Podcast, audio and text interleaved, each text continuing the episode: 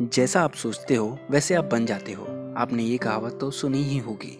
आज जिस बुक की समरी हम करने जा रहे हैं, उसका नाम है the power of your subconscious mind जिसे लिखा है डॉक्टर जोसेफ मर्फी ने। डॉक्टर मर्फी बताते हैं कि हमारे दिमाग के दो हिस्से हैं, एक कॉन्शियस माइंड एक सबकॉन्शियस माइंड कॉन्शियस माइंड वो सारे काम करता है, जिसके बारे में हम अवेयर होते हैं कॉन्शियस माइंड से हम डिफरेंस क्रिएट कर सकते हैं। कॉन्शियस माइंड से हम चीज़ें कैलकुलेट कर सकते हैं, लेकिन सबकॉन्शियस माइंड के बारे में आप अवेयर नहीं हो। लेकिन ये इतना पावरफुल टूल है कि आप इससे अपनी साइकोलॉजी की मदद से अपनी फिजियोलॉजी चेंज कर सकते आपके थॉट्स आपके बिलीव्स आपकी पूरी फिजियोलॉजी चेंज कर सकती हैं। सबकॉन्शियस माइंड मिट्टी की तरह है। आप उसमें जो भी बीज डालोगे, यानी जो भी थॉट्स डालोगे पॉजिटिव या नेगेटिव वो उसे ग्रो करके एक पेड़ में बदल देगा। तो फैसला आपका है कि आपको कैसे थॉट्स लाने हैं, अपना कैसा बिलीफ सिस्टम रखना है? सबकॉन्शियस माइंड एंड हेल्थ आपको सबसे पहली चीज़ ये याद रखनी चाहिए कि आपका सबकॉन्शियस माइंड आपके कॉन्शियस माइंड का फॉलोअर है। वो वो सारी चीज़ें फॉलो करेगा जो आपका कॉन्शियस माइंड उसे बार बार इंस्ट्रक्ट करेगा। जैसे कि, मैं एक बहुत ही अच्छा इंसान। अब ये थॉट अगर आप बार बार अपने कॉन्शियस माइंड में लाओगे तो आपका सबकॉन्शियस माइंड उस थॉट को ग्रेस्प करके आपकी पर्सनैलिटी में ऐड कर देगा। ऐसी कई सारी स्टडीज़ हुई हैं जहाँ पर लोगों को हिप्नोटिक स्टेट में वो काम कराए गए हैं, जो कि पॉसिबल नहीं है। जैसे कि लोगों को हिप्नोटाइज करने के बाद आप अगर उनके सामने एक एक गिलास ठंडा पानी रखोगे और उनसे कहोगे कि ये लाल मिर्च हैं तो वो इंसान छींकने लगेगा। क्योंकि हिप्नोटिक स्टेट में कॉन्शियस माइंड इतना ज़्यादा वर्किंग में नहीं होता। आपका सबकॉन्शियस माइंड ही है, जो हमेशा काम करता रहता है। वो हमेशा अवेक रहता है। आपको कॉन्शियस माइंड ही है जो हमेशा जगा हुआ होता है। डॉक्टर मर्फी बताते हैं कि आपके शरीर पे दवाइयाँ काम नहीं करती। आपके शरीर पे आपका सबकॉन्शियस माइंड काम करता है और जिसकी वजह से आपकी बॉडी हील होती है। बस आपको एक पॉजिटिव मेंटल एटीट्यूड देना होता है, जिनमें दवाइयों का बहुत बड़ा हिस्सा होता है। मान लीजिए आपको हाथ पर चोट आई है और अगर आप डॉक्टर के पास जाएँगे तो वो आपको कुछ दवाइयाँ लिख के देगा। जैसे कि आपको एक भरोसा हो जाएगा कि हाँ अब मेरी ये चोट ठीक हो जाएगी। हो सकता है कि वो दवाइयाँ कुछ काम कर जाएँ, लेकिन ज़्यादातर केसेस में उन दवाइयों में हीलिंग कंटेंट कम ही होता है। बल्कि डॉक्टर्स प्लसीवो इफ़ेक्ट यूज़ करके आपकी बॉडी को हील कराते हैं। जब आप दवाई लेंगे तब आपको लगेगा कि हाँ अब मैं ठीक हो जाऊँगा। और इसी भरोसे की वजह से आपका सबकॉन्शियस माइंड उस बिलीफ को पकड़ता है और आपकी हीलिंग शुरू कर देता है। अब यहाँ पर मैं ये नहीं कहना चाह रहा कि सारी दवाइयों में हीलिंग कंटेंट नहीं होता, पर मार्केट में ज़्यादातर दवाइयाँ सिर्फ़ प्लसीवो इफ़ेक्ट का यूज़ करके लोगों की बॉडी को हील करा रही हैं। प्लसीवो इफ़ेक्ट उस इफ़ेक्ट को कहते हैं जहाँ पर आपको प्लसीवो ड्रग्स दिए जाते हैं। प्लसीवो ड्रग्स में ज़्यादातर शुगर होती है और लोगों को ये भरोसा दिलाया जाता है कि आप इससे ठीक हो जाएँगे और उनका बिलीफ सिस्टम उनकी बॉडी को हील करता है। सब कॉन्शियस माइंड से हो सकता है कि आपकी हीलिंग फुल्ली ना हो, लेकिन इसकी मदद से डिसीजेस को पैदा करना बहुत ही ज़्यादा आसान है। फॉर एग्ज़ाम्पल अगर आप अपने कॉन्शियस माइंड में एक लगातार ऐसा थॉट लाते रहेंगे कि मैं बहुत ही ज़्यादा अनहेल्दी हूँ और मेरा वेट बढ़ता जा रहा है। तो आप एक दिन ज़रूर ही मोटे और अनहेल्दी हो जाओगे। तो ये बहुत ही ज़्यादा ज़रूरी होता है कि आप अपने थॉट्स को एनालाइज करें और उनको सही डायरेक्शन में लेके जाएँ। सबकॉन्शियस माइंड एंड एल्कोहलिज्म ज़्यादातर लोग अल्कोहल की गंदी आदत इसलिए नहीं छोड़ पाते क्योंकि वो ये सोचते रहते हैं कि मुझे अल्कोहल छोड़नी है। ना कि ये कि मैं अल्कोहल छोड़ चुका हूँ।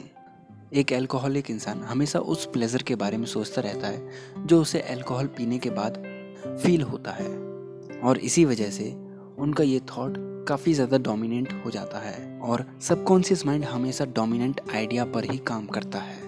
अल्कोहलिक लोग मेंटली सफ़र करते हैं, ना कि फिजिकली अगर वो चार दिन तक अल्कोहल ना पिए तो वो ये सोचने लगते हैं कि उनके हाथ पैर काँप रहे हैं और वो और वो कांपने भी लगते हैं। आपके थॉट्स आपकी फीलिंग्स आपके बिलीव्स ही आपकी दुनिया रचाते हैं। जैसे कि, अगर आप ये सोचते हैं कि मैं एक बहुत ही अच्छा इंसान हूँ, मेरे आसपास वाले, मेरे सभी दोस्त और परिवार के लोग मुझे बहुत प्यार करते हैं और मेरी केयर करते हैं। इसी तरह के मेंटल एटीट्यूड से आपकी दुनिया बहुत ही अच्छी हो जाती है। और आपको सब कुछ अच्छा लगने लगता है। और वहीं पे अगर आप सोचें कि मुझे कोई प्यार नहीं करता, मुझसे सब नफरत करते हैं तो आपका मेंटल एटीट्यूड भी वैसा ही हो जाएगा और आपकी दुनिया भी एकदम बेकार हो जाएगी। आपको अच्छी से अच्छी चीज़ भी मीनिंगलेस लगने लगती है, लेकिन वो चीज़ मीनिंगलेस नहीं है, बल्कि आपके थॉट्स नेगेटिव हैं। ऑथर बताते हैं कि आपके बिलीव्स की वजह से आपका सबकॉन्शियस माइंड बहुत ज़्यादा इन्फ्लुएंस होता है। वो बताते हैं कि अगर आप किसी एक थॉट को फीलिंग्स और इमोशंस के साथ ऐड कर दें तो वो एक आपका बिलीफ बन जाता है।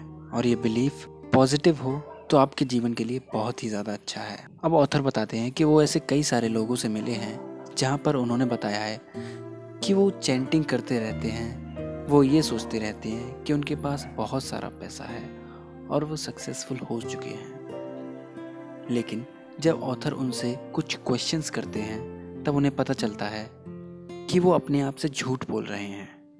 वो अपने आप से बोल तो रहे हैं कि वो अमीर हैं, लेकिन कहीं ना कहीं उन्हें ये भरोसा है कि वो अमीर नहीं हैं। और यहीं पे आपका एक मेंटल कन्फ्लिक्ट शुरू हो जाता है। अगर आपको अपनी लाइफ एक डायरेक्शन में मूव करनी है तो आपको अपने बिलीव्स को उसी डायरेक्शन में ले जाना होगा। आप अमीर हैं, ये ना सोचकर अगर आप आप अमीर हैं, अगर आप ये ना सोच कर सिर्फ़ आप दो शब्दों को सोचें तो वो आपके लिए ज़्यादा पॉजिटिव रहेगा।